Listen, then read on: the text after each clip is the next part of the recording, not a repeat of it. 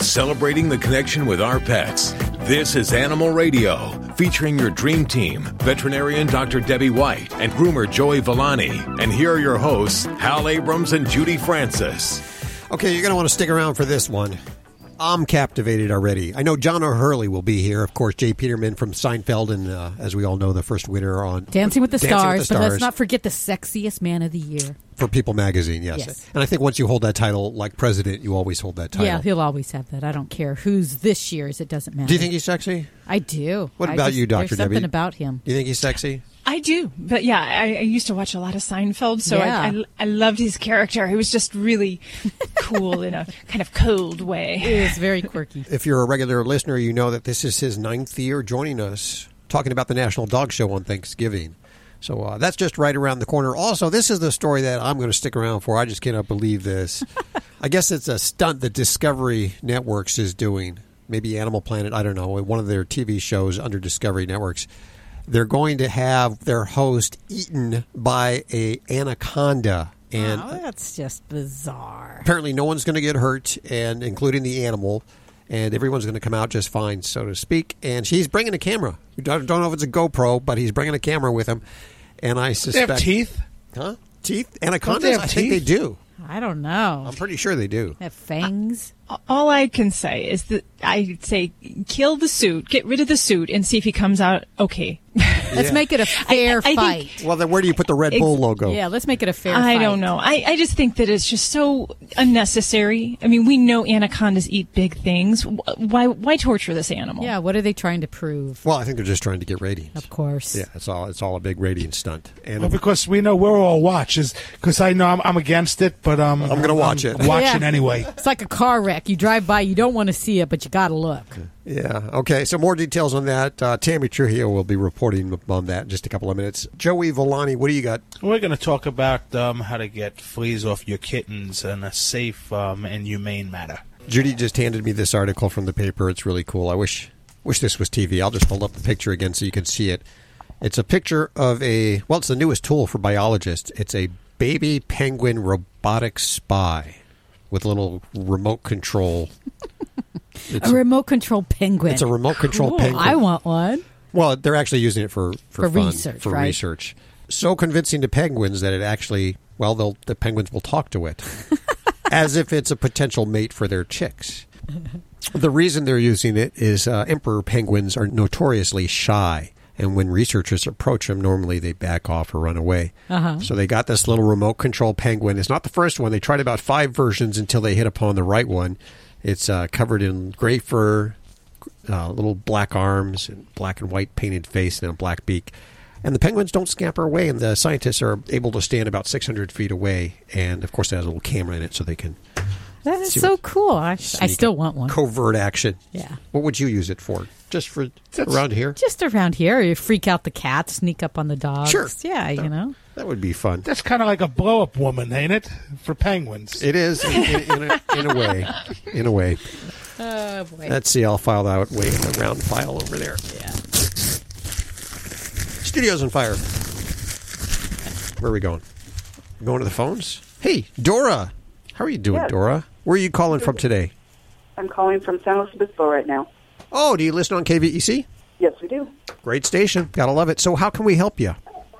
Well, um, I have a 10 year old uh, miniature dachshund, and he has been developing moles. I just thought I'd call and ask as if, if it was anything I needed to worry about. Okay. Well, describe these to me. What do they look like? Just a little round, like a chocolate, almost. These are raised from the skin surface. Yes, they are.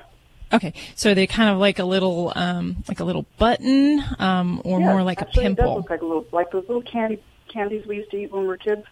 Okay, that's exactly They're what I was thinking. size. Those kind you pull off the paper. Yeah, yeah, and they're about that size.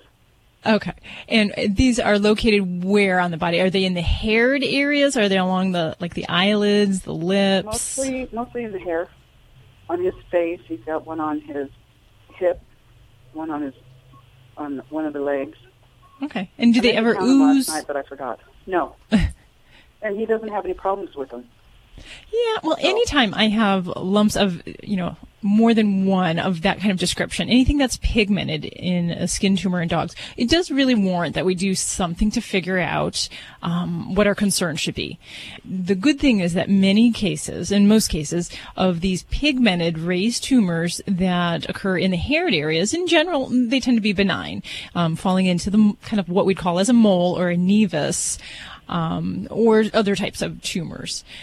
Um, but it is important because there is the, the tumor called melanoma that is a pigmented Correct. form of skin cancer. My so husband is a melanoma survivor, so that's why it scared me. Yeah. So what I would certainly suggest, and it's fairly easily to do, um, is especially if these are small, is to do a tumor removal on, on at least one of these. Get an idea. Have your veterinarian biopsy and remove that. May mean a few little stitches, a little local anesthetic, and, and just get that peace of mind. My bet is it's going to be potentially um, a nevus, an epidermal nevus, um, or maybe a benign melanoma. But uh, we do need to find out about that, and that is definitely kind of arming yourself with information. Right. Um, if that seems to be the case, then I would sit back and say, okay, not necessarily a big deal.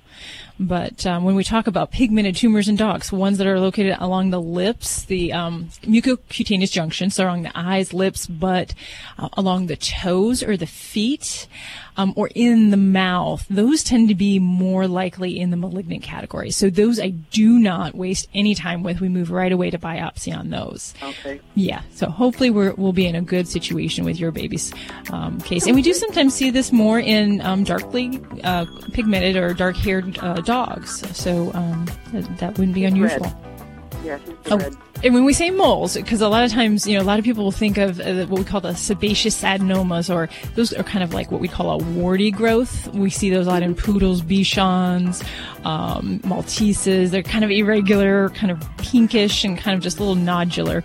Um, some people call those moles as well. It's a little different category, so I don't like to use that to describe those terms. So- Okay, well, I appreciate your advice. Okay. Well, good luck, Dora. Thank you. You're listening to Animal Radio. Call the Dream Team now with the free Animal Radio app for iPhone and Android. Dogs or cats, horse or emu, animals are people too. In Long Island, a dog named Bentley took his owner's car for a joyride and ended up crashing into a coffee shop. The 50 pound dog's owner, musician Brian Mayer, said he just wanted to keep his best friend warm, so he left his car running while he ran into the Cool Beans coffee house to sign up for an open mic night.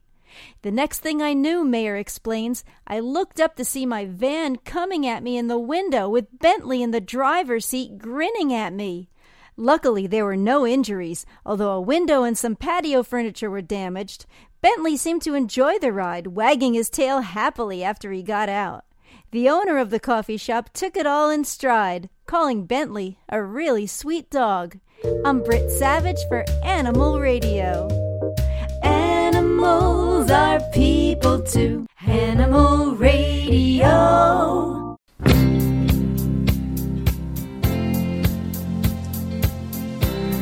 Oh yeah, Exile, a one-hit wonder, or they had two hits, I think. Did they? Yeah, there were a couple, I think. There was uh, this, and then uh, Dreamweaver, or was that somebody else? Wow. They, I, I- do know That they was somebody else. Yeah, I think it was somebody else. they did have a lot of snakes. Not a lot of people know Oh, they this. did, did they? had snakes. Snakes? Lots of snakes. They would play, and they were inspiration for a lot of their music. And you kind of have to listen to the music closely. Oh, it were all makes snakes. sense now. Yes. Yeah, anacondas, I believe. Oh, Can't okay. wait to listen. You got snakes on the brain today. I sure do. What do you got coming up? you know, we're getting ready to fly around for the holidays, go to family and friends and all Oh, that yeah. good stuff, and you want to take your animal, right? I mean, they Right. should- I've got some kind of scary statistics from the Department of Transportation about flying with your animals, but also some tips to make sure that if you do, that everybody gets there safely and gets home safely as well. Yeah, you know what? If you do fly with your animal, make sure it goes with you. Oh, Don't- Doesn't go down in, In the cargo, or anything. Oh, there was Never, another s- never. story recently of another dog that got out and was lost. Yeah, Crazy. it's just terrifying. Do you know that there are statistics that when it goes when it comes to pets dying in um, organizations, whether it be airlines, whether it be um, some of the superstores, that there is a percentage of deaths that are acceptable before it actually has to Yep. be investigated. So could that could be thousands. Oh, for sure. I After agree. the first of the year, they're actually going to change the way that the Department of Transportation keeps track of animal deaths and injuries during flights or on the ground in planes. You know what I always wondered? What happens when? Because I mean, I fly a lot, and um, I they, I lose my luggage probably every fifth flight. Um, they lose they lose my luggage because of a delay. What happens when when when your pet is loaded on a plane? Um, all of a sudden, that plane does not take off. You have to catch the next flight, and um, they say everything's in order because they always tell you it's in order, and then your pet isn't there. I mean, that I was always wondered about that. And you have a pet that you know needs to be watered, needs food, needs to be Mm-hmm. walked, and you know could be 24, 48 hours, you know, in in that crate. Oh, it's a horrible. I That's why you do should it. never do it. Yeah, well, Yeah. you- Right. Wasn't there that story last year where um, some animal I actually made it out alive after heat stroke or something, and the airline settled with the person, but they said that they couldn't speak about it in public. The, the airlines are was- trying to hush people up. It was and, part of the settlement was is that they keep quiet. and then she lost the Yeah. settlement because she spoke up. Yes. We don't really know how many actually happened. There's not a real good accounting of that. So keep them Keep with them you. right Yep. with you. Yep. Absolutely. That's why you They need a little some dog. Great carriers and all. Yep. Mhm. Well, a lot of people don't travel now because their furry children keep them at home. I know that's the way it was for me for a long time. Yes. Do you want to hear something funny? I have a bird Sure. that gets car sick. Really? Oh, What is he, Gurney, vomit? Gurney, Gurney will vomit seeds and fruit on you in the car. yes, it's, it's, and it's you, you don't even get down the block, and she's already um you know regurgitating. So I've never heard of a bird getting car sick. You know what? She doesn't fly that much either. She runs around. Maybe you know maybe that's why she don't fly. She maybe she gets some Well, you know flight sick too. If she's going on. regurgitating, maybe she's just providing snacks for the trip. Oh boy. Um, yeah, that's possible. That's possible. You know, Ew. like, um, fr- like like fruit bars. You know, Yeah, you know. That's delightful. We're uh, clearly out of control.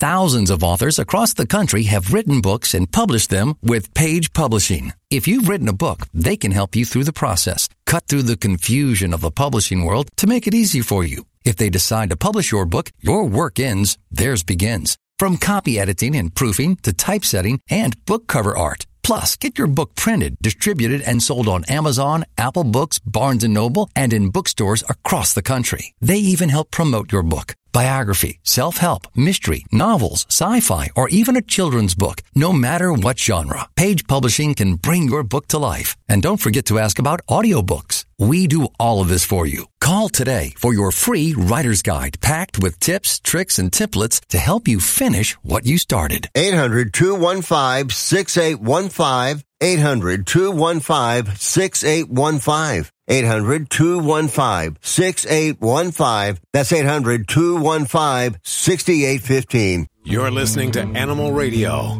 Call the Dream Team now with the free Animal Radio app for iPhone and Android. Uh, download it now. Ask your questions from the app. Listen to the show whenever you want. It's a cool app to have. And we're going to go back to the phones in just a couple of seconds. Also, your hero of the week and uh, John O'Hurley, J. Peterman from Seinfeld. Seinfeld. Yes. Was how I remember him. Of course, he was the uh, first winner on Dancing with the Stars, the Yeah. very first winner. But And still, he'll always be remembered from Seinfeld. and he was is or was I don't know if you retain that title like you do president one of the sexiest people according to People magazine. Well, he was the sexiest man of the year, so I don't know if that only lasts a year, and then next year it's you're now, do you out. ladies think he's sexy? You know what? I I'm not attracted to older men. I I prefer younger guys, but he is one attractive older man. Oh. I have to I, say. I, would go out with him. I yeah. yeah, he he mm-hmm. he could he mm-hmm. floats my boat. Yes. Well, how old is he? I don't think he's as old as I think. I think the gray hair throws I throws you think off. so. Just makes him look older, but he's he's very like- handsome. He's tall.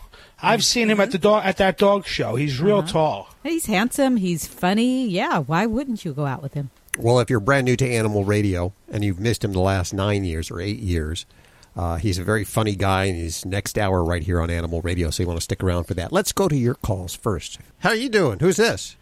Hello. Hey, this is this? Rainey Hoffman. Hey, Rainey, how are you doing? Well, I'm having problems with uh, two cats that, as they got older, they stopped uh, grooming their back ends and they're getting mats. Ooh, what what kind of what kind of cats are they? Um, just domestic short hair, alley cats. Just so so they're um they're, they're short-haired cats and they, they they shed like crazy, correct? And they're, and they're building up matting because the shedding isn't coming out. Yes. Okay, there's a, actually a couple of things that you could do. number one, I'm, I'm sure that you that you don't want to bathe your cats in your house because sometimes that could be a, a project um, if you're trying to do it at home. So here's my recommendation.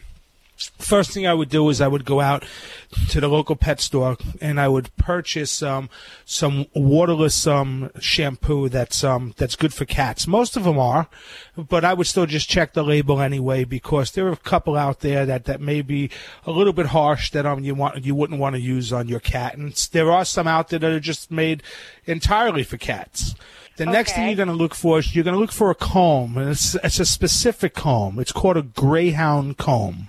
Now, Okay. the reason why I say greyhound comb, there's a lot of combs on the market, but the way that this comb is particularly made and um, the coating on it, what happens when you get the cheaper combs, the um, coating starts to come off. So when you try to um, comb through the cat, or the dog, um, it catches the hair, and it, it's it's not very comfortable for them. So after a while, and especially with a cat, you want them to be as comfortable as possible, so you, they so the skill saw doesn't turn on and turn around and get you.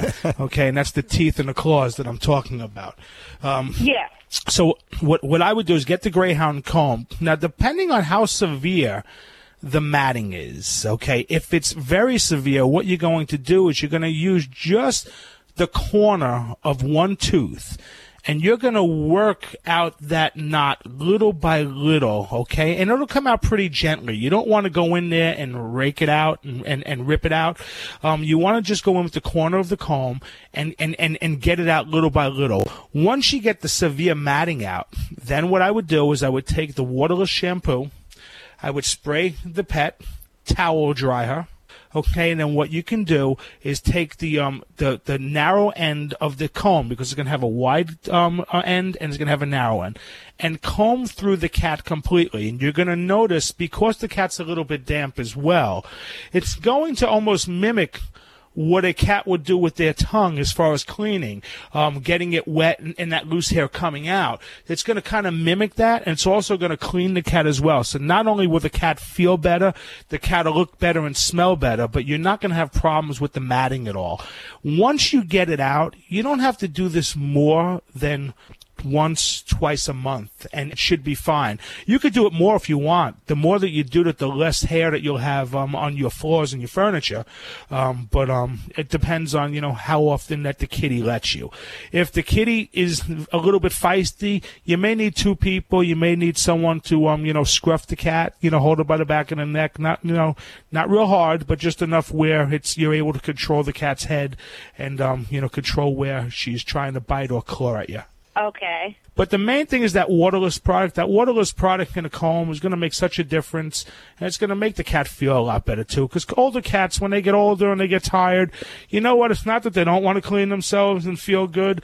It's just that you know it gets it's it's like everything else. Just gets a little bit overwhelming, and they'd rather just lay around and say, okay, this uh, this may, may, might not be as important as I think it is. Hey, hey, that's not just the cats. I do that too. I'm just want to. yeah, me too. Good luck with that, Rainey. Thanks for your call today. Toll free at 1 405 8405.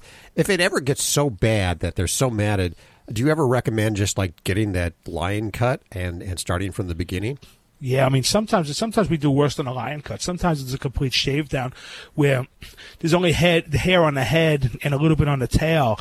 Um, but usually on a short-haired cat, on a short-haired cat, it, it comes out. You just got to be patient with it. And and to be very honest with you, I've heard a lot of people say that their cat loves to be clipped down, but you know, honestly, I don't know, man, how, truly how many cats would, would rather, would, I think most cats would rather have their coat, well, I shouldn't say coat because dogs have coat, would rather have their fur than, um, not. Yeah. So on a short haired cat, you can get it out. On a long haired cat, um, you know what? Sometimes you got to start over, and and it's it's more humane cutting it down and getting off. The only thing that a lot of people don't realize is the cat, and even with a dog, when they're naked, They're cold. They know something is wrong. They just don't know what it is, and then all of a sudden you have the family pointing and laughing, Oh. and they they actually build a complex where where they'll hide for a couple of days. So we tell people, you know what?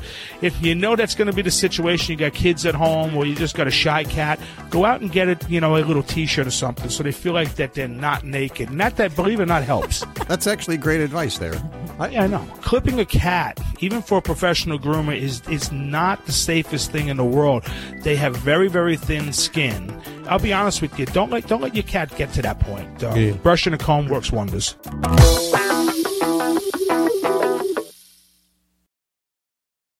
How would you like to save money on nearly all your prescription drugs? We've set up a special toll free number for the RX Outreach Program. They're a nonprofit company whose mission it is to make prescription drugs more affordable to the masses. They don't take insurance, and in many cases, your prescriptions are even cheaper than your co-pays. They carry thousands of different prescription drugs, so whatever you're taking, there's a good chance they have it. No coupons are required, and this is not a discount card. It is pure savings on your prescription drugs. They specialize in generic meds for any chronic health needs you have. Call with your prescription and find out for free how little you can pay for your prescription drugs. Remember, we don't take insurance, so call right now.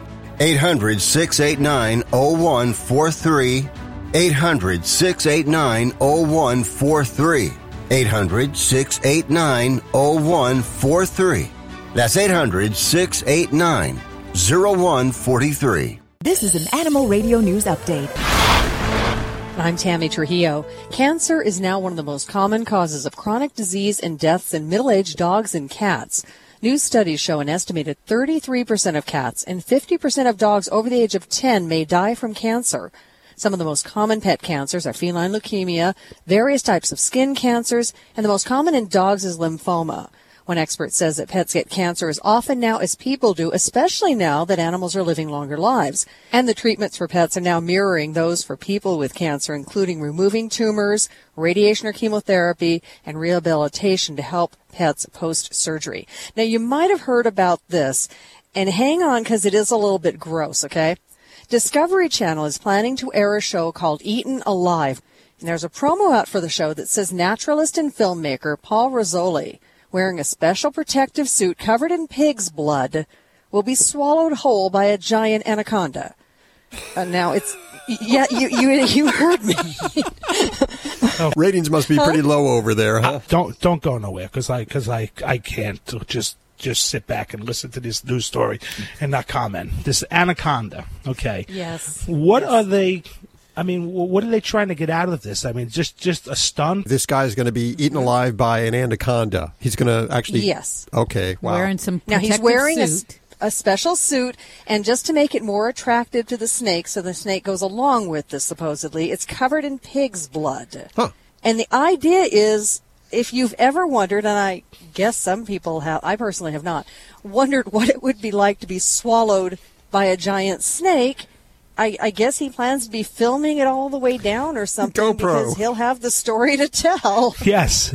You know what? If I was GoPro, I would call Yep. him up right now, and I would Oh, would no get, kidding, see right? how you can. You, you need to get a hold of him, make some extra, make some side cash here. I think his uh, his uniform will have Red Bull on the side of it. I'm Ah. thinking, and GoPro. Well, you know, everybody's talking about the poor snake. What about the poor pig that The- the- where sacrificed the the blood, blood. came know, right? from? Yeah, That was my thought. I Where can did hear- that come from? yeah. I can hear it if it goes bad. The stage hands. Okay, it's a wrap. Let's go. It doesn't So we'll work. see. This tell you. online petition is getting a lot of traction, so it may not happen. Put that on my calendar, will you? I'll mark it. Oh, yeah. Hey, you know what? I mean, we're all going to watch. yeah. It's uh yeah, I don't know. I, I have a feeling the petition probably won't get the traction that it needs. But if if you want to go sign the petition, or you don't believe this is something that uh, should be happening, and I can understand that. I even have that sort of feeling in the background. I know it's wrong, but it's it's like a car accident. You want to watch. You wanna see. look. Yeah. Um, Well, I promise an update. I okay. promise. Okay. I want to know what Endy comes out. They're not saying how they're going to get him out, but they do say they will get him out safely. I, this is unbelievable. Now, it's really not clear how big the snake is, but green anacondas can grow to be about 29 feet long and about 12 inches in diameter. That's when they're empty. Um, now, Rosolie says he would never hurt a living thing, and he does say he can be safely removed when the experiment, as they're calling it, is done.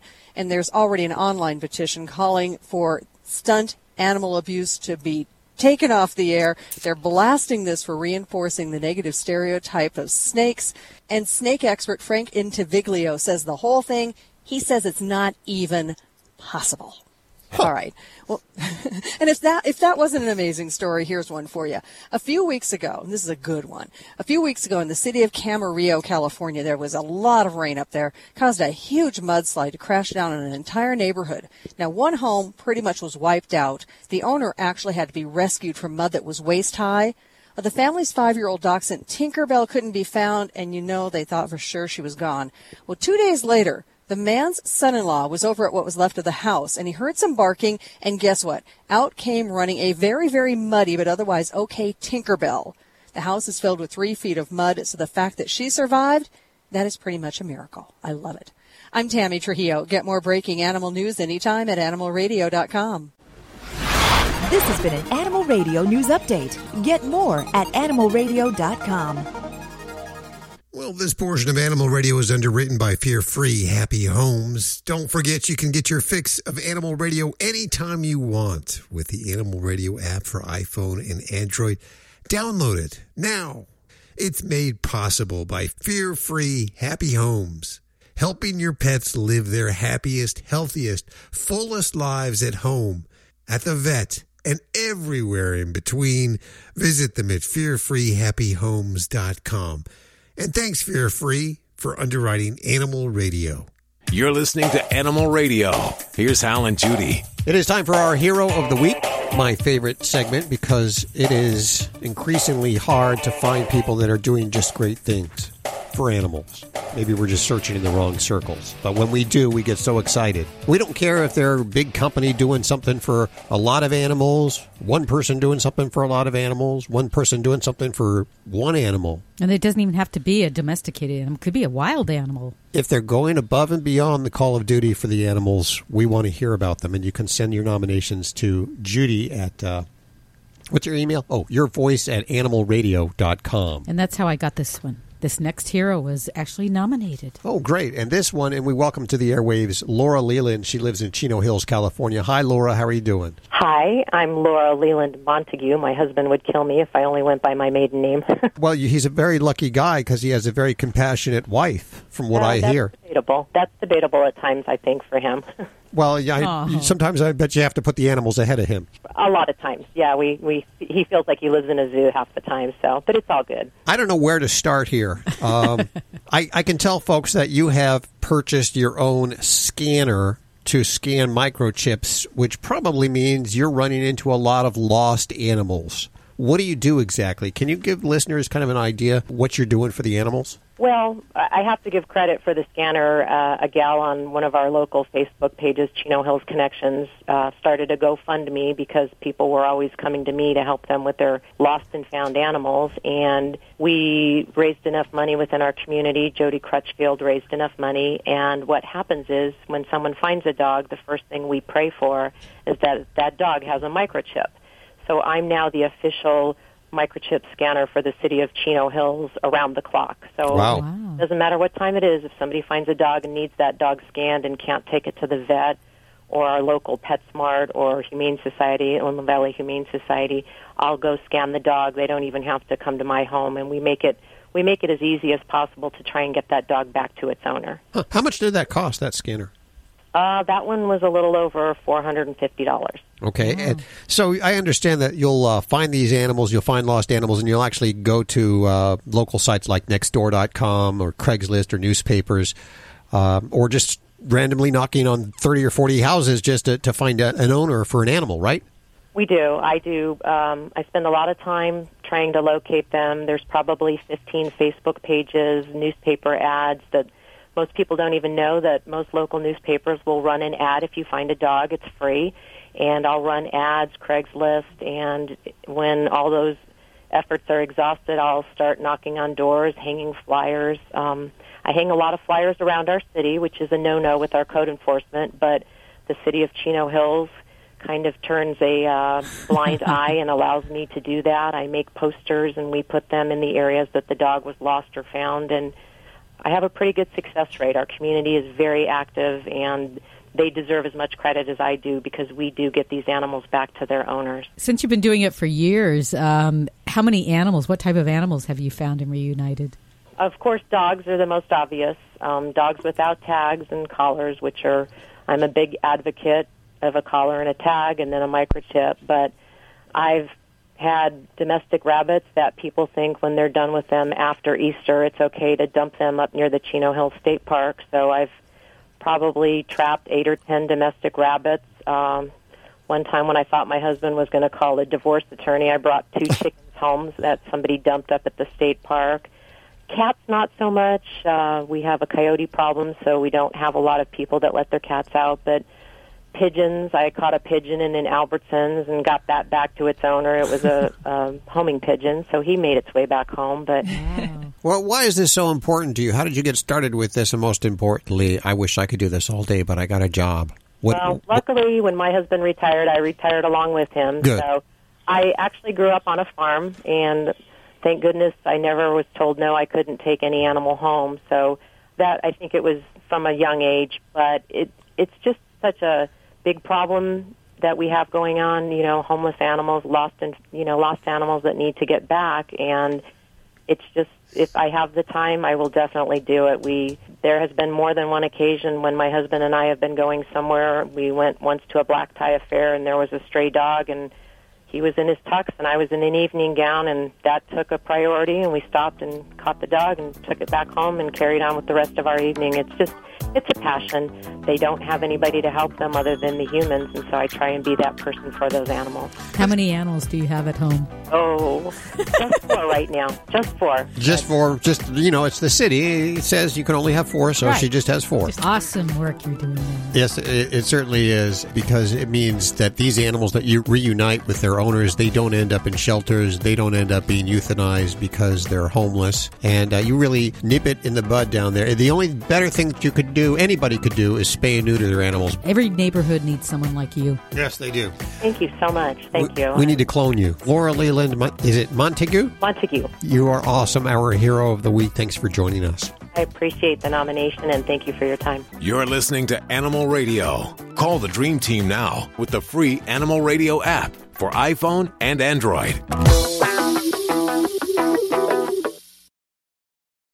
Thousands of authors across the country have written books and published them with Page Publishing. If you've written a book, they can help you through the process, cut through the confusion of the publishing world to make it easy for you. If they decide to publish your book, your work ends, theirs begins. From copy editing and proofing to typesetting and book cover art. Plus, get your book printed, distributed, and sold on Amazon, Apple Books, Barnes & Noble, and in bookstores across the country. They even help promote your book. Biography, self-help, mystery, novels, sci-fi, or even a children's book. No matter what genre, Page Publishing can bring your book to life. And don't forget to ask about audiobooks. We do all of this for you. Call today for your free writer's guide packed with tips, tricks, and templates to help you finish what you started. 800 215 6815. 800 215 6815. 800 215 6815. That's 800 215 6815.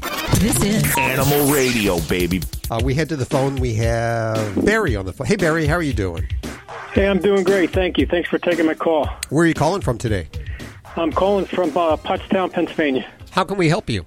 Well, hey, I, I I've got a six month old kitten, and uh, we we got some potty problems. Uh, she she does go in the box, but she has intermittent issues where she goes out of the box, and it can go for like a week at a time with no problems.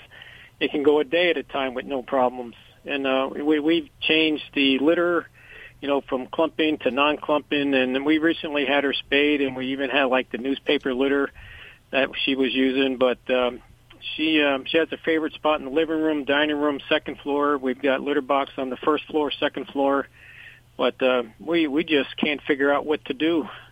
Okay. And is she peeing out of the box or pooping out of the box or both? She's doing both. Okay. You know, she, So she's she- great in every other aspect. And is she an inside kitty or does she go outside? No, she's an indoor kitten. Okay. And you said no other cats right now, but you have had cats in the same home before?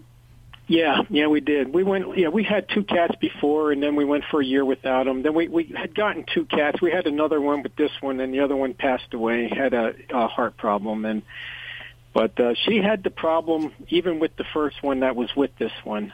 And as far as you've got various sites of the litter boxes, um, and you said you've experimented with different types of litter. Um, yeah. Have you found that there was a preference, something that she used a little bit more consistently? No, we we haven't figured out anything with the litter. Uh, not nothing seemed to be a, a real matter uh, about uh, which one was favored or not, except her spot for going outside of the box. Okay. And when she goes outside of the box, does she ever go like right outside of the box, like just a few inches away, or is it always in these other locations? It's always in the other location. Her favorite spot is right in the living room in front of us. Oh, okay. So, and so you have witnessed her doing this. When she does this, does she try to cover it up afterwards, or does she just kind of do it and go away?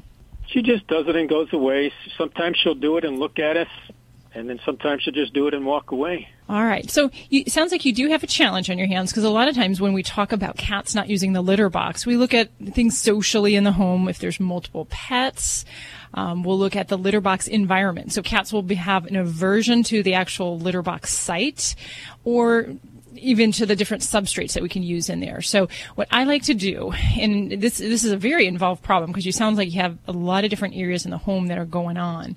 Um, I always like to look at what the cat is actively using, what their preference is. If it is a preferred site or preferred surface, we work with that first.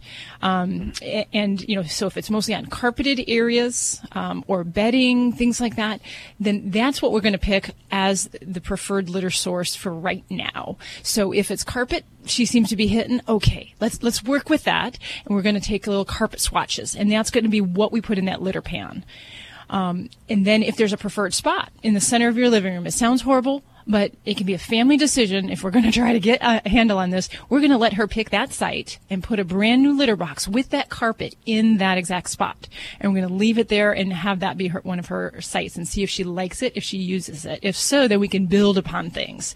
But it is a little bit of a kitty smorgasbord almost that we have to do to figure out some of the different preferences. And, and I know we've talked before on the show that most cats tend to prefer the clumping litter that has kind of that sand texture, um, that they tend to like that feeling of kind of digging and burying things. Not every well, cat, I, though. What, what I was going to say, the reason we, we had clumping litter first, but she started eating that. And so that's why we changed it uh, because we didn't want it to start clumping in her insides. Yeah, and that's so, pretty strange for a cat to do that. So yeah, um, no, and if and that's a hard thing because if she preferred the texture but was eating it, that we cannot have because that would definitely be you know a concern for a foreign body. And that was the first time we ever had a cat eat the clumping litter. Yeah, yeah. And then, in some of that, as far as um, with the litter environment, um, there's so much I could, gosh, so much I could talk about with this. Um, you know, as far as litter box um, orientation. So we always want the litter box about a one and a half times this, the length of the kitty. So you got a young cat, so just making sure if anything air on the side of super large, um, to give her ample room to get in and out. And most cats mm, do tend to prefer no lid on, so we like to take the lids off at all possible. And then just keeping in mind um, other cats, outdoor cats. So even if you don't allow her outside, if you have neighborhood cats that kind of come around and are either by the porch, by the doors, that can cause a social stress, even if the cats aren't in her immediate environment. So we want to block off barriers um, to those open windows, doors, things like that, where that can cause some stress. Um, mm-hmm. Things like cat pheromones can be helpful for urine related issues, but really I don't find that they help much when we're dealing with stool issues. But for me, I think we really, having both urine and feces out of the box, we really have to look at the litter box environment and find what's going to be potentially the best thing for, for her sometimes I will actually have people take boxes, line them up side by side with different types of litter. You know, we can put some of the corn cob litter in one type, um, the scoopable, the clay litters, the crystal litters, and really seeing if we get a difference in um, use in frequency. And that's one way um, to work on things. The other is just recognizing sometimes something bad can happen in the litter box, and bad for a cat can mean something falling off a shelf, a noisy piece of appliances going off, or a lot of foot traffic, things like that. So keeping that in mind that some cats like quiet and solitude when they're in the pot. so, yeah. Um, and then, you know, as far as she is young, so we don't often tend to think about medical problems as readily, but there are some animals definitely it's, it's well worth doing a little bit more scratching below, below the surface, if you will, beyond just a physical exam. So collecting a urine sample, peeing and pooping is communicating in cat world. They do not do this because they're mad at us. They do not do it to try to punish us. It's a way that they talk to other animals. So um, there's something she's saying in her environment she's not satisfied with. Thanks for your call, Barry. You're listening to Animal Radio. Call the Dream Team now with the free Animal Radio app for iPhone and Android.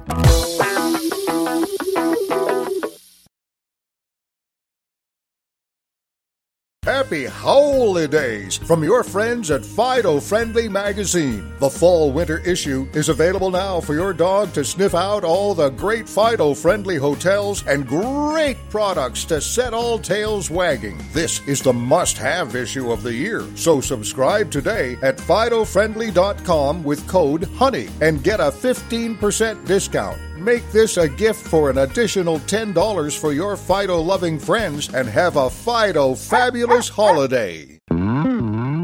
Celebrating the connection with our pets. This is Animal Radio, featuring your dream team, veterinarian Dr. Debbie White and groomer Joey Villani. And here are your hosts, Hal Abrams and Judy Francis. If you're just tuning in, missed last hour, let me tell you some breaking news for us, at least. Uh, it's an interesting news story, and Tammy's intrigued that I'm so intrigued by it. But you reported last hour that the Discovery networks mm-hmm. are going to be doing a stunt. The uh, the host is going to get swallowed by an anaconda on purpose. Yes. yes, he is going to supposedly be swallowed by an anaconda so we can all find out exactly what it's like to be eaten by a giant snake. I don't need to know. There are some things I, I just don't need to know.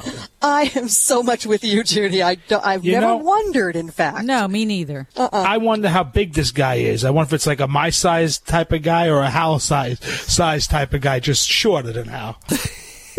I'm not sure, but the snake could be. We don't know how long the snake is either, but they can get as long as 29 feet long and 12 inches in diameter, and that's when they're not full of people or other things. Yeah, and there's uh, what there's a petition online to make this mm-hmm. stunt not happen. Is that correct? Yeah, they call it the ultimate animal abuse, is what the people behind this petition say. Well, it depends what he tastes like, I guess.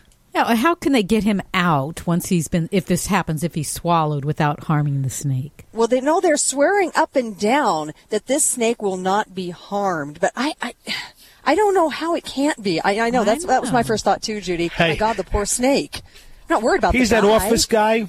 He's that office guy that they that they're all saying, you know what? How are we gonna get rid of this guy? He has he has seniority here. He has a contract. hey, you know, hey, I got an idea. We'll, we'll have him, we'll have a snake swallow him. Well, you'll keep us up to date on that, I am sure. Now, absolutely. This hour on Animal Radio, John O'Hurley joins us for his ninth year in a row. Actually, I think he missed last year, but he's been uh, nine years ago. He started as a regular tradition, coming on, telling us about what's going on at the National Dog Show. Now, of course, you remember him as uh, J. Peterman on Seinfeld. Loved him, mm-hmm. that character. He, he, was also the first winner of Dancing with the Stars. Not a lot of people remember that. Yes. Oh, I forgot about that. Yeah, See, and I remember he was he was voted one of the sexiest, sexiest man alive. alive. Yeah, yeah, by People Magazine. And of course, he hosts the show along with David Frei, who we had on last week, and has uh, does that in front of an audience of 20 million people. And uh, man, be... I want that job. If he ever wants to give that up, can I get in line? I That'd think so should, much fun. You should ask him that definitely. Well, he'll be joining us in just might. a few minutes right here on Animal Radio. Now, we want your calls. If you got questions about your dog, your cat, your iguana, your flamingo, whatever. Uh, Dr. Debbie's here to answer your vet medical questions, and dog father Joey Villani with your grooming questions. Uh, this uh, news story comes out of LA. This is kind of cool in a weird, kind of happy accident way. Uh, the LA Zoo is welcomed a surprise addition to its hippo habitat this last Friday. It's a newborn mm-hmm. hippo, first hippopotamus calf in the zoo for 26 years, and it was a happy surprise wow. because the 10 year old mother was on birth control. What? So, yeah. Well, you know, there's. Oh wow. It's not always effective. What if you miss a day? Maybe she forgot to take it a day. You that know, probably was it. That that happens. Yeah. Zoo visitors who happened by the exhibit were actually able to witness her birth. Wow, that is wow. special. So yeah, remember to take your pill. See what happens if you miss a day? You get a hippo. Eeny, meeny, miny, mo. Which one? Line two. two. We have Randy. Hey, Randy. Welcome to the show. Hi guys, how you doing? Doing good. Where are you good. calling from? Well, I am uh, going eastbound on Interstate 80 through Nebraska. Wow, OTR. Uh, yes, sir. Okay. Please don't call me sir. That's my dad. I have I have Dr. Debbie right here. She can help you. What's going on with your animal? What you got going on there? Well, I was just wondering, you know, uh, I have a little corgi, a, a cardigan corgi, and uh, we go to some pretty strange areas. Uh, we go off out in the boonies all the time, and I'm constantly worried about, you know, scorpions and snakes and stuff like that. What kind of first aid should I have going? What kind of a, you know, if she was to get hit by a, a snake, Mm-hmm. what should I do? Good question. Yeah, and, and you know, I think every pet owner, especially if you travel, should have some form of a basic um, first aid kit, and that is going to be mimicking very much what you would have in your human first aid kit, but with some additions. And, and the things that I want to always make sure in a pet first aid kit we have um, are. Not just things like nail trimmers, but also the styptic solution, because broken toenails come up all the time. Uh, I see it at animal events that I go to attend. Um, tweezers to pull things out. When we're talking about things like rattlesnakes, the, the, truly the best thing, the best first aid tip with a rattlesnake bite is your car keys. That is the best thing that you can provide for your pet is to get them in the vehicle and get them to a veterinarian right away. There is nothing, absolutely nothing that you can do in the field that's going to increase their survival better than seeing a veterinarian as fast as you can. That being said, all those kind of things out there that people tell you to do for rattlesnake bites, you know, we don't want to do most of those things. Um, so yeah, all those things that you hear about cutting it, sucking the venom out, um, you know, putting a tourniquet on it, putting ice on it, all of those are completely wrong. Um, they will actually increase the rate of the venom um, affecting the animal. Ooh. So what you want to do is keep the pet calm. You want to keep the bite area, whatever part of the body's been bitten, keep it below the heart level. That slows the rate that the venom reaches uh, the rest of the pet.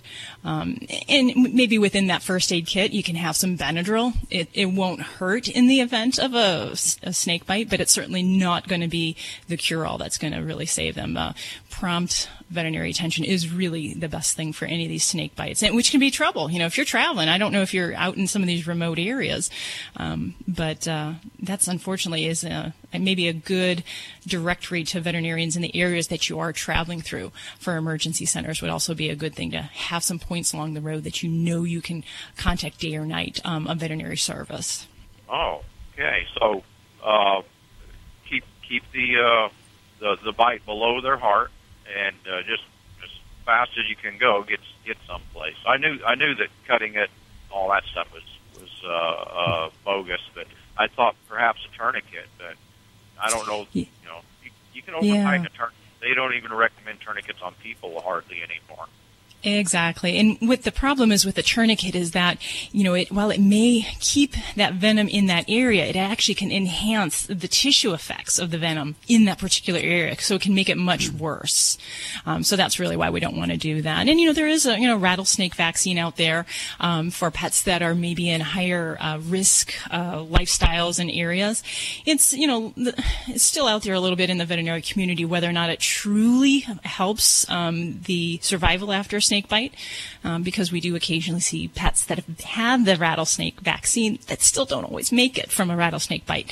So um, it- it's definitely not a hundred percent. Um, but that might be even one thing to consider if uh, you know if your doggy is in those kind of high risk areas and you want to do what you can to try to help them out.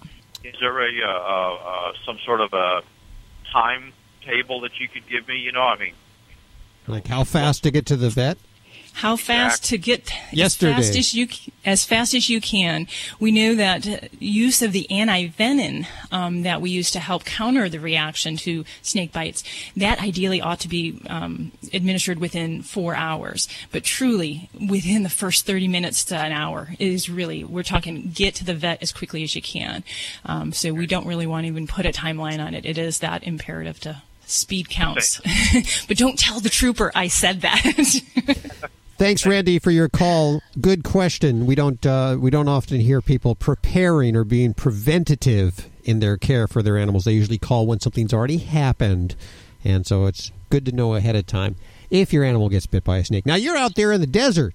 So you probably have all these scorpions and snakes and all that stuff. You probably see that a lot at your practice in Las Vegas. Yeah, we sure do. Um, scorpions. Gosh, I just killed one the other day in our house. Well, I didn't. You know, someone, my husband did. Your but husband. It, it, it was big, ugly, and very scary looking. You know, if you get those things moving with their tail gets going rattling back and forth, it's it's pretty frightening. It makes my hair go up on my my body.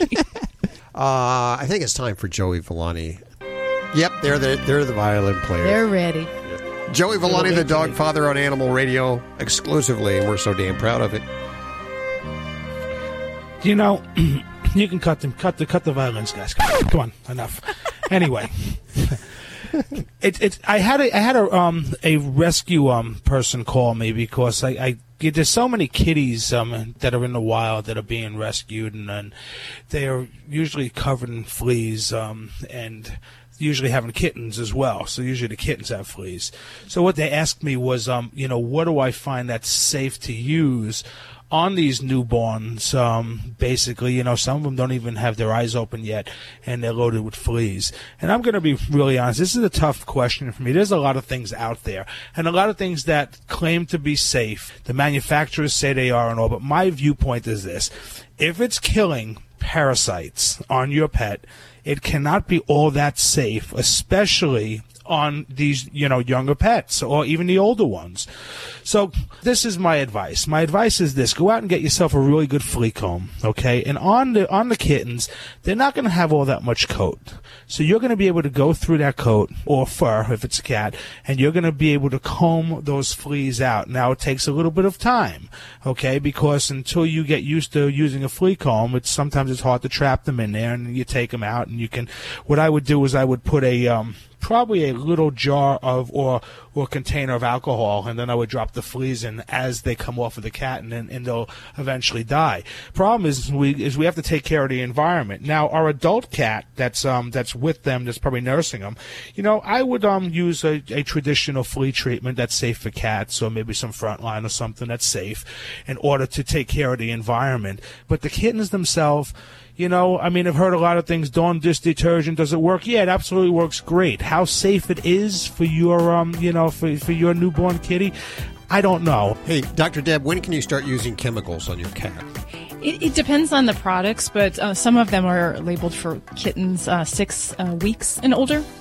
Um, but you do have to check with the different products because some will have the label for more like eight or 12 weeks as well. Yeah, and uh, for heaven's sake, don't split your uh, dose, adult dose, up. in- in- Exactly. yeah, that's like where you see a Well, lot. you of- know that's a big problem. What ends up happening is, is they think if I make it a little bit stronger, it's going to work better. And the only thing you're doing is you're using more amount of chemicals on your pet's coat that um, could make it a lot worse. You're listening to Animal Radio. Call the Dream Team now with the free Animal Radio app for iPhone and Android.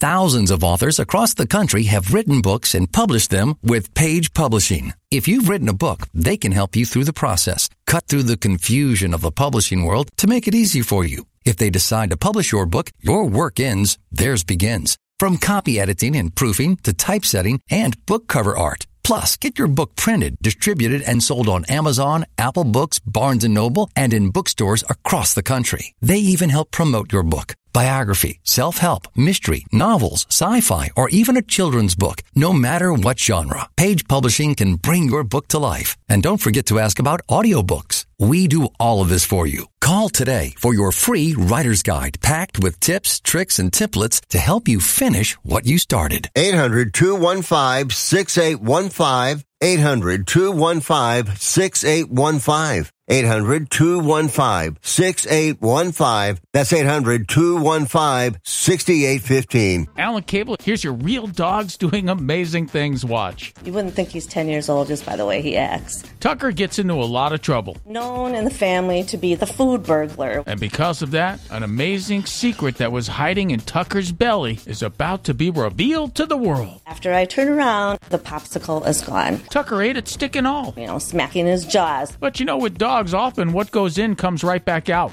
Stick and all, everything came out. Two days later, something else came out. And I look in the paper towel, and here is my wedding ring. I kid you not. My wedding ring. Her ring went missing five years ago. I was devastated. The vet thinks the popsicle stick may have dislodged the ring. Friends have said, I want a dog that throws up diamonds. Like, who doesn't, right? So I have my wedding ring back, and Tucker is. he's my hero. Hero, that dog's a jewel thief. And I don't even care. You're listening to Animal Radio. Call the Dream Team now with the free Animal Radio app for iPhone and Android.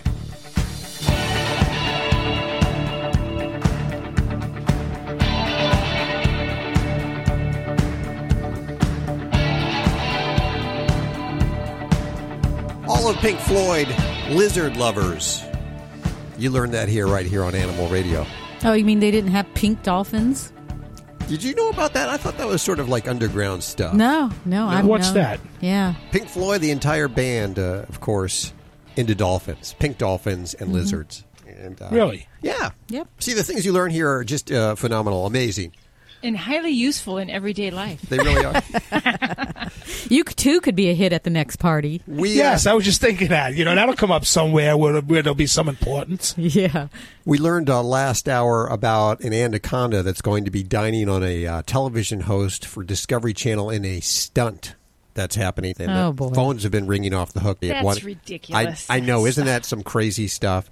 Love to hear what you think about that because there's so many things. Now, Joey, you were saying that well, for you, it would have to be a whale would have to eat you, is what you were saying earlier. Yes, a whale would have to would have to eat me, even though you know I'm down in weight since I first joined the show. You'd still need a you know a, a blue whale to swallow me, and then you know I'll I'll I'll um you know check out the whole digestive tract, everything. I'll even go out the other side if you want. You know, There- that's care. a great stunt for Animal give me, Radio. Give me the GoPro, and you know what? Give you know give me give me some stock in it, and then um you know hey in one end out the other. The snorkel and all. Super secret hidden microphone. We should put that on him and send him on through. I'm telling you, the ratings will go through the roof.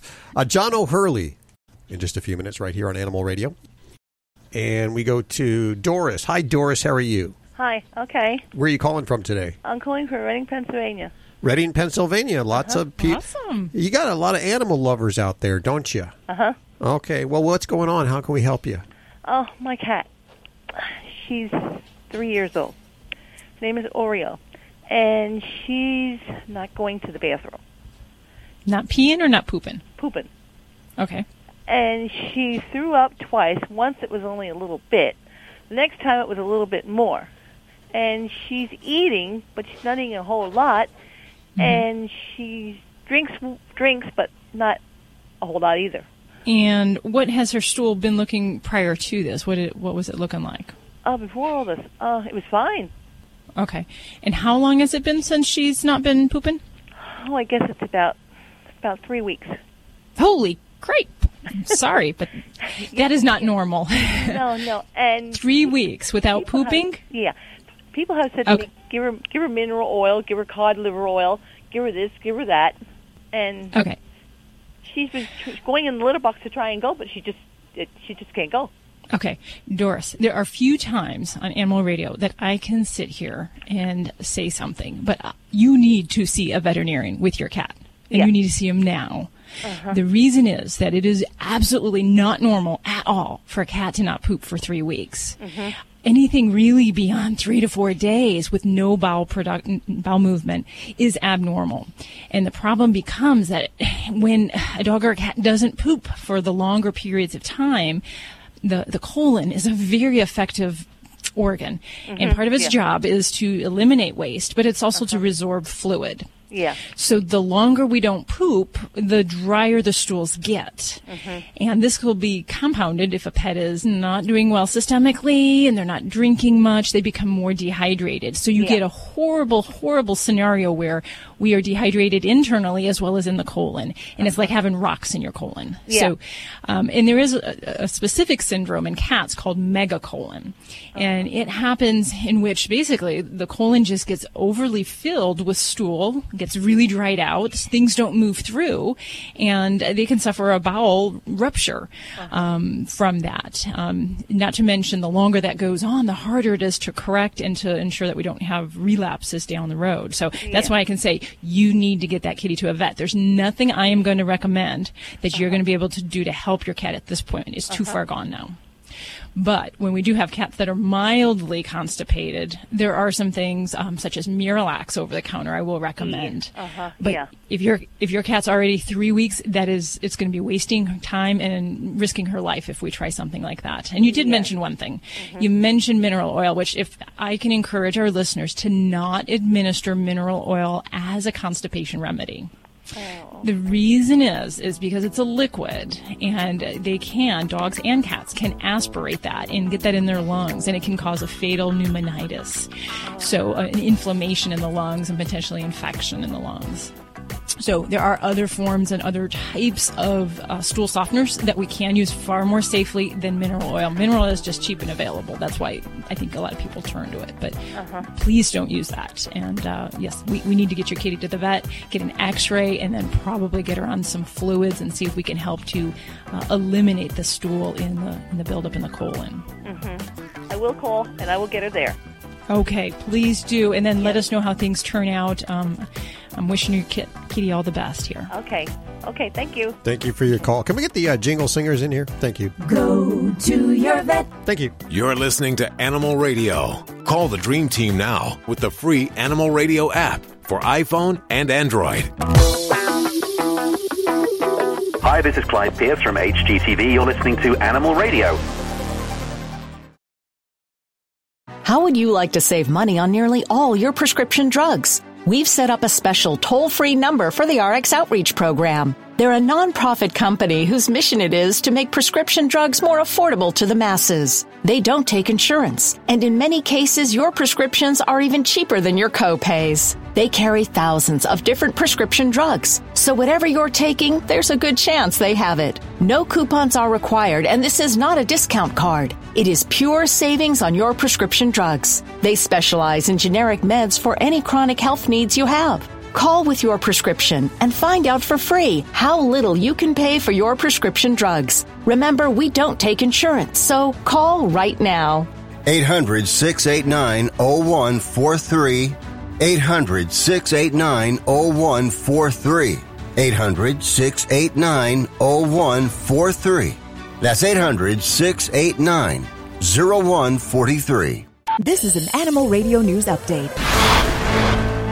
I'm Tammy Trujillo. Well, the holidays, they are here, and that means a lot of people will be flying, many with their pets, and that can be risky. The number of pets dying, getting hurt, or getting lost during commercial air travel has gone up over the past several years. So far, the Department of Transportation says 61 animals have died or been hurt this year. Most were in cargo and not flying in the plane's cabin. Airline pressure can impact certain flat-nosed breeds a lot more, causing respiratory issues. Those breeds are dogs like boxers, pugs, pit bulls, Chinese pugs, peaks, and bulldogs. Burmese and Himalayan and Persian cats are also on that list. Now, it is important to fly your pets in the cabin whenever possible, and you're recommended to call the airlines at least 10 days ahead of your trip, find out if a health certificate is needed or if there are any requirements regarding carriers.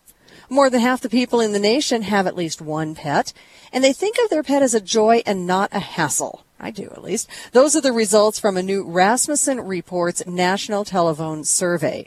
Nearly 58% of American adults have a pet, up just a little bit from a year ago. And here's the breakdown. 49% of a dog, 23% of a cat, 24% have more than one kind of pet, only 3% have a fish, bird, or some other kind of animal. And an overwhelming majority of pet guardians, 92% in fact, say they talk to their pets. You bet. Here's another story to prove you never, never give up on a lost pet. A couple in Atlanta had their little Shih Tzu Jordan. They've got him back now, eight years after they last saw him. The last time Mike Nuanes saw that dog, Jordan, he was just a little puppy, and he is darn sure that somebody snatched Jordan right out of their backyard because suddenly he was gone. They did everything to find him, no luck, till a couple of weeks ago. That's when the Fulton County Animal Services office called to say Jordan had been turned in as a stray. And luckily, Jordan, yep, he was microchipped, and that was the key to getting him home. get your pets microchipped. I'm Tammy Trujillo. Get more breaking animal news anytime at animalradio.com. This has been an Animal Radio News Update. Get more at animalradio.com. You're listening to Animal Radio. Call the Dream Team now with the free Animal Radio app for iPhone and Android.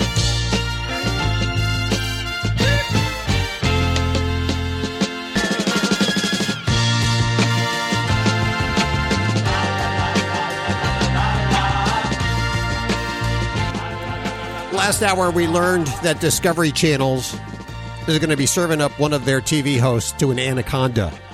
I suspect there will be a lot of viewers for that, but I, I suspect it'll be nothing like the dog show and my tradition every Thanksgiving, where That's over twenty million sure. viewers check out David Frei and John O'Hurley. But they're there not for those guys; they're there for the animals. There's over, uh, I believe, 180 breeds and 1,500 animals, dogs Wow. that uh, that are out there. Uh, we have John O'Hurley. This is his ninth time, ninth year in a row that he's visited with us just before Thanksgiving. John, how are you doing? I'm doing great. How are you? Yes, I heard about this anaconda thing, and uh, you know, I'm I'm a very competitive host, and so we're going to be backcombing a sh- old English sheepdog uh, on the same day. So, uh, because you know, they're known for the danger they represent. They they sure do. You know what I love about you too is that uh, talking about David Frei and you is David's. Uh, well, you're the brawn. He's he's no, you're the beauty. You're the brawn. No, he's I'm the style. He's the substance. There you go. I'm the chips. He's the meal. now. Uh, yeah, I can't even pronounce half of the breeds that he's always talking about. Or do you find yourself having trouble with uh, with all well, these you know, I, they they really pulled a fast one on me when they had the Mexican um, um, uh, hairless there, the uh, Cholo ex uh, Cholo ex uh, Quintly. There it is. yeah. Um, um, and that was, uh, I think it was four years ago we introduced that breed, and I was there in my mirror shaving every morning, going Good Cholo Cholo. exquintly, Xoloitzcuintli, to get to say because you know you got you only get one chance to say that right. Well, and last year, chances are that Yeah. you're going to get it wrong. I tell you, you know, it's it's, it's nice to be sitting uh, next to David there. There's not a more knowledgeable, more loving man in the world of dogs than David. do you have pets at home? I have uh, a Cavalier King Charles. Yes, uh, I remember. and uh, that's Sadie, and Lucy is a little Havanese. Is Lucy new? Uh, no, Lucy is uh, no. We we got them the same time. Okay. Uh, the, we had two dogs prior to that that both uh, passed on at similar times, and so we got uh, we uh, we had uh, a new administration there come in, and uh, they they they were about uh, they're both of uh, late six. I think they're six years old now, both of them. What made you pick those breeds? Well, you know, I go back to my experiences with the dog show. Uh, everything I know about dogs. I really kind of learned from David Frei and my experiences at the National Dog Show, from the breeders on down to uh, to walking up and down the aisles and, uh, and and and being exposed to so many different breeds. And of course, that's the joy of it uh, as the host and and even as the viewer. And this is one of the joys of the show is that uh, being there and being a bench show, you get to walk up and down and you see the all 2,000 dogs that we have there, 190 different breeds. It's uh, it's pretty exciting. So you learn a lot in a short amount of time. That's what everyone should do. Everyone should learn something about a breed before they select it. Yeah, it's very that's that's very very well said. You know, we always believe, and one of the things that I've learned over this period of time on NBC. Um, is that there really is something to responsible responsible pet ownership. Know what you're doing. Dogs are not trials. You don't uh, you know you don't say oh let's see if it would be nice to have a dog you know and then unfortunately our our um, our shelter our rescue shelters are, are populated with too many dogs that were trials. And we see this just right across the street from the studio. Somebody who just got a dog, probably because it, it looked like Cute. a cute dog to Yeah. them, and then it grows up and it loses that cuteness, like we all do. And it's banned to the backyard, a, a Yeah. high energy dog that's exactly, in a yeah. If small you do a little, and if you do a little bit of homework, you realize that some of these dogs that, that you know, they they look like great little puppies, and they're just as Mhm. cute as can be, and they catch it. You know, they, they, that cute factor is not really, you know, it, I, I, I go back to always marry your best friend. yes, absolutely. You know what I'm talking about. Sure. Yeah. Yes, it's a relationship. It really is, and uh, it's and, and and hopefully will be a long term relationship. And you really have to put the same amount of work into it that you would with uh, with a human being. Now, what we'll see on Thanksgiving, that's just a fraction of what actually goes on there at the. At Well, the it is. show. Yeah, you don't. We don't have a chance uh, to show you the the breed competitions. Uh, we show you the group uh, competitions, and then we show the best in show. Uh, and because of the limited time that we have, we're never able to show all the dogs that are in the group competitions. Uh, but we do have. You're able to see all of them online. So we have kind of an interactive um, relationship with our online uh, uh, version of the show as well. So that's nice. It gets, you get the whole show in, and if dogs or, that you're particularly interested in, uh, it gives you more information than you'd be able to get at any other show on, tel- on uh, any other dog show, uh, because you'll be able to watch them. And uh, Wayne Ferguson is able to, you know, comment about them and each breed. So it's a, it's a very, um, very educational, interactive experience. Well, I think you need to tell him next year to expand it to four hours so we can see more of that. Four hours, you know, you'd, Yeah. be, you'd have guys throwing them. There are guys that want to watch their football. They say, "All right, I'm going to watch. I'm going to give you two hours of dog so I can watch my four hours of football." Screen and screen that's is what that's that's what But that's for. Here's Yeah. the interesting thing. Do you know that this is one of the number one events that ABC, or excuse me, NBC does um, all year long? Yeah. 25 million, with, with, if you consider the reruns that they add, and 25 million people watch the show over that span of of the uh, of, of uh, Thursday and then the rerun on, on Sat Friday or Saturday night when they choose to air it. But that's pretty phenomenal when you think about how much we love our animals enough to stop dead in our tracks with the uh, remote and and watch a two-hour dog show. Well, you know, I'll sit and I'll watch dog TV for hours, but you know, I'm not the brightest. but you figure, you know, it gets it, it, it gets a, um, a a viewership that wouldn't normally be attracted to dogs. So it's been NBC's done a great service to the dog community in terms of being able to alert people. And while we're there over the two hours, we're able to talk about therapy dogs. We're able to talk about um, the service dogs. We're able to talk about uh, pet again re- repo- responsible pet ownership and uh, all the other things that Purina has uh, in, in terms of their educational um, uh, programs. so this year you have the uh, de Quigny. uh, and and what a beautiful dog too. It, it it would remind you a great deal of what we have at home, the Havanese. It's very similar to the breed. Yeah, very very similar. These are one, and, and and I want people to kind of watch this dog if they're looking for a fabulous family dog, because this is one of those breeds like the Havanese that are absolutely that they are they're, they're not hypoallergenic they don't shed uh very they're they're uh, they're dogs that adapt to their surroundings They're like little clowns, aren't they? if you they are, but if you need them to be active, they'll be active. If you need them to be just companions, they'll sit by your side. They kind of, in the same way that the Havanese do, they respond really to their environment, to the energy of their of their companions. And John, I want to hear you say what breed that is. The, I, I don't have it in front of me because uh, yeah, it's the Xoloitzcuintli. Which sa- actually sounds like something at the Taco Bell if you drive through the. Yeah, I'll take the two menu. of those to go. And then, of course, the wired here, Vizsla. Vizsla? Vizsla? Vizla. Vizsla. Vizsla will be joining the uh, AKC ranks Yeah, this year. beautiful coat too. The color on this is really pretty. I've uh, I've seen a few of them. I always love visiting you, with you. Anything new on the horizon? And you had some books that you uh, were. Uh, have- you know, I'll tell you a funny thing that Yes. happened this year. Talk about an email that changes your life on a Uh-oh. Monday morning. I um, I, I wrote a, a children's book uh, last uh, year that was called The Perfect Dog. yes. And it was about the idea that uh, the dog that is perfect is the one next to you. And it did really well, and it came out, and it was uh, for a while was the one of the top books uh, on Amazon there. And I had optioned it off without thinking um, to be a, a musical. They were going to write a musical around it, and I musical? completely forgot about it. I didn't. Even, well, lo and behold, about two months ago, I get an email on a Monday morning. Here is the script, and here is the music for you to approve. And it is a little piece of magic that started just a couple years ago because I, of, a, of a little Dr. Seuss poem. Oh wow, how fun is that? That sounds great. Yes. We'll we'll keep an eye out for that. We look forward to our tenth visit next year. Yes, indeed. John O'Hurley joining us. Check him out. It is on NBC. On uh, it's right after the Macy's parade. Twelve to two everywhere, right? We just we're seamless with the parade.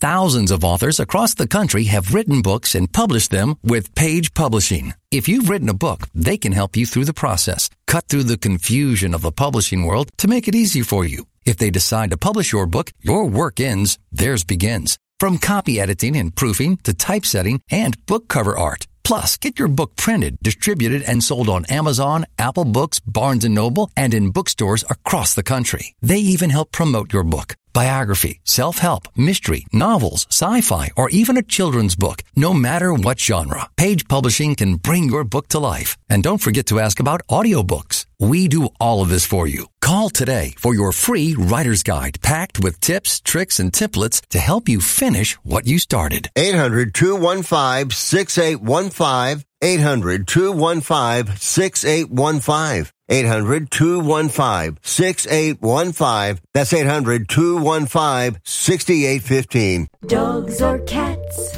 horse or emu, animals are people too. What can you do when coyotes keep killing your goats? Well, you could get a guard donkey. That's what a goat farmer in Massachusetts did when coyotes killed two of his favorite goats. An attack donkey sounds like a wacky idea, but Catherine Peterson of the University of Rhode Island's Veterinary Science Department disagrees, saying that donkeys have an inherent dislike of dogs and could be a pretty big threat to coyotes looking for a goat dinner. Pica the guard donkey was a little shy at first. She wouldn't eat for a couple days, but soon took up with one of the larger goats. She now seems right at home with her goat family, braying a lot and keeping those coyotes away. I'm Britt Savage for Animal Radio. Animals are people too. Animal Radio. Oh, what did he say? He said, We're all across the USA, the most listened to pet show today. Animal Radio, we're everywhere you go. Animal Radio. Animal Radio. Uh, this uh, an interesting little story. I know a lot of us are allergic to our animals. I'm allergic to my cats, but I will. Doesn't matter to me. I love them so much. Love them dearly. My mom was really allergic to animals. She would have a, a shot. She'd get a shot Wow. in the tuches every month to I don't know. I don't know what the, I don't even know what it was about. Maybe that wasn't even for the allergies. Maybe that was just.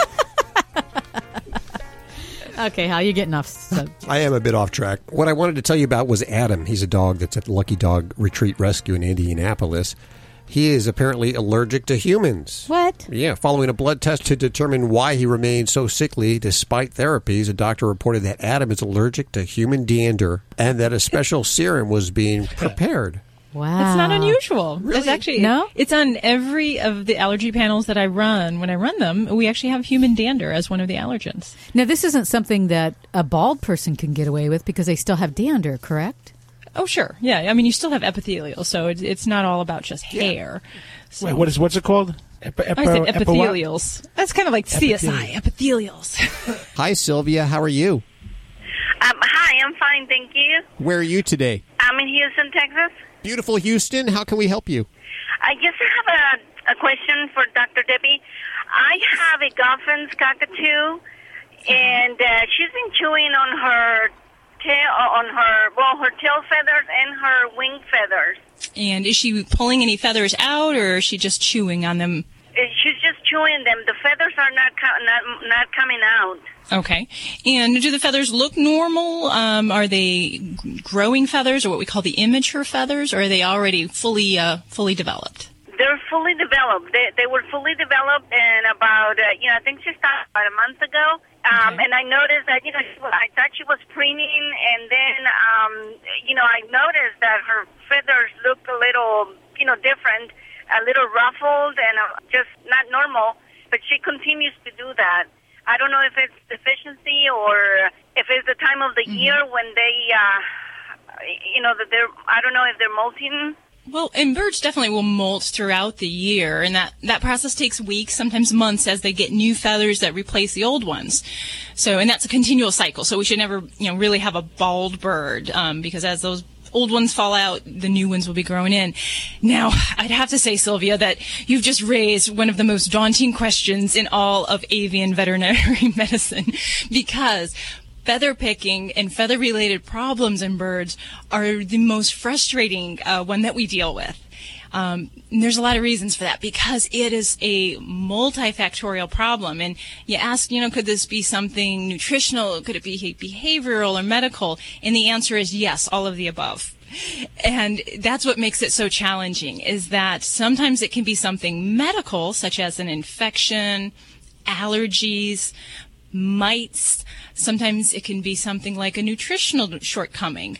Um, it can also be behavioral in that, um, you know, cage birds, they're beautiful, but out in the wild, they do a lot of bird things. And that is that, that occupies their time and their mind. And in a caged indoor setting, we kind of make it simple. We put this little thing of food in front of them and we we talk to them we play with them but we've eliminated a good part of their day that's spent being a bird and doing what we call foraging. So some of these things are very uh, i would never say easy but some of them can be straightforward. The first thing i would recommend is you do need to find a good avian veterinarian in your area that's comfortable with things because there's some basic tests that we would start with um, some of them are related to the feather themselves, where we look at the feather under a microscope, take samples from the skin, and even do lab work. So, all of that being said, there's an extensive history we go through if we're trying to help figure out if there's a behavioral related problem. But some simple things that I would say is one thing that you can do is to try to make enhance your bird's um, uh, environment, and that can also help to decrease boredom and some of the feather picking related behaviors. So, I know that's not a lot of an answer, but uh, it's the honest truth. Yes, I was already thinking about you know uh, taking her, taking her to a to a veterinarian. So, but I just wanted to just get some input from you. Sure, yeah. And I'd say that, you know, um, depending on diet wise, as far as if she's on seed or pellet or uh, home cooked foods, you know, there's a lot we can get into that I probably can't cover all of the, the time limits where Hal gives me that, that look where he gives me the thumb, you know, like, come on, speed it up, get off the phone. but uh, there's definitely a lot of opportunity we can help your bird. Um, uh, but I'd say let's get you in the right channels and uh, see if we can help your baby.